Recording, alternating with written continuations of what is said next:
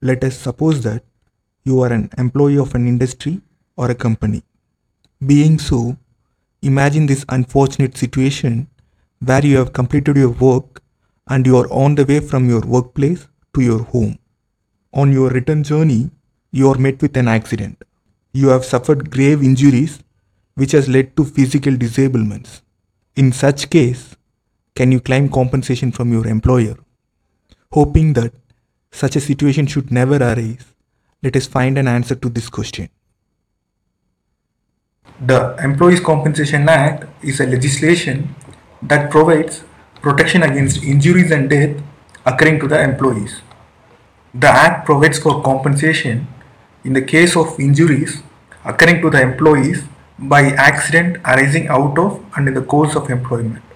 If you have missed the meaning behind the phrase accident arising out of and in the course of employment, then click on the link that is appearing on the top of the screen. For your ready reference, I have also mentioned the link in the description of this video. So, an employee is always eligible for a compensation in cases of accidents arising out of and in the course of employment. But is he eligible for compensation if accident happens on the way back to his home or on the way towards his work? To answer this, we have to understand the concept of notional extension of employer's premises. So, what does this concept say?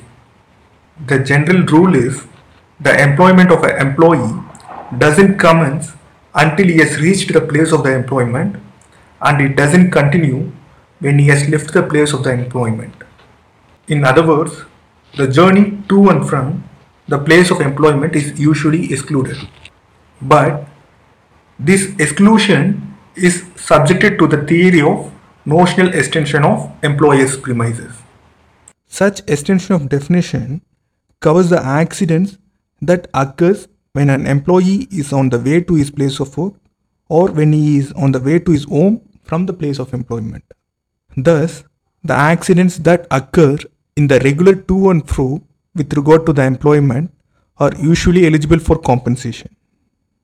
Such interpretation is based on the notional extension of employee's premises. Let me give you an example.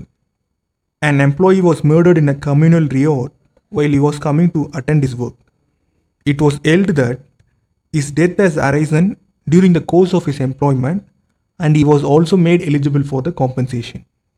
In an another example, a bomb was placed in the premise of a workplace by some unknown person. Unfortunately, the bomb exploded and caused injury to an employee. It was held that the employee was not responsible for placing the bomb and the injury caused to him has occurred at the time and place of the employment. Hence, it was considered as a case of accident arising out of and in the course of employment and he was made eligible for compensation. Therefore, please remember this theory of notional extension of employer's premises because it is a very important theory that helps an employee to get compensation in case of any accidents occurring to him. Thanks a lot. We'll meet you again.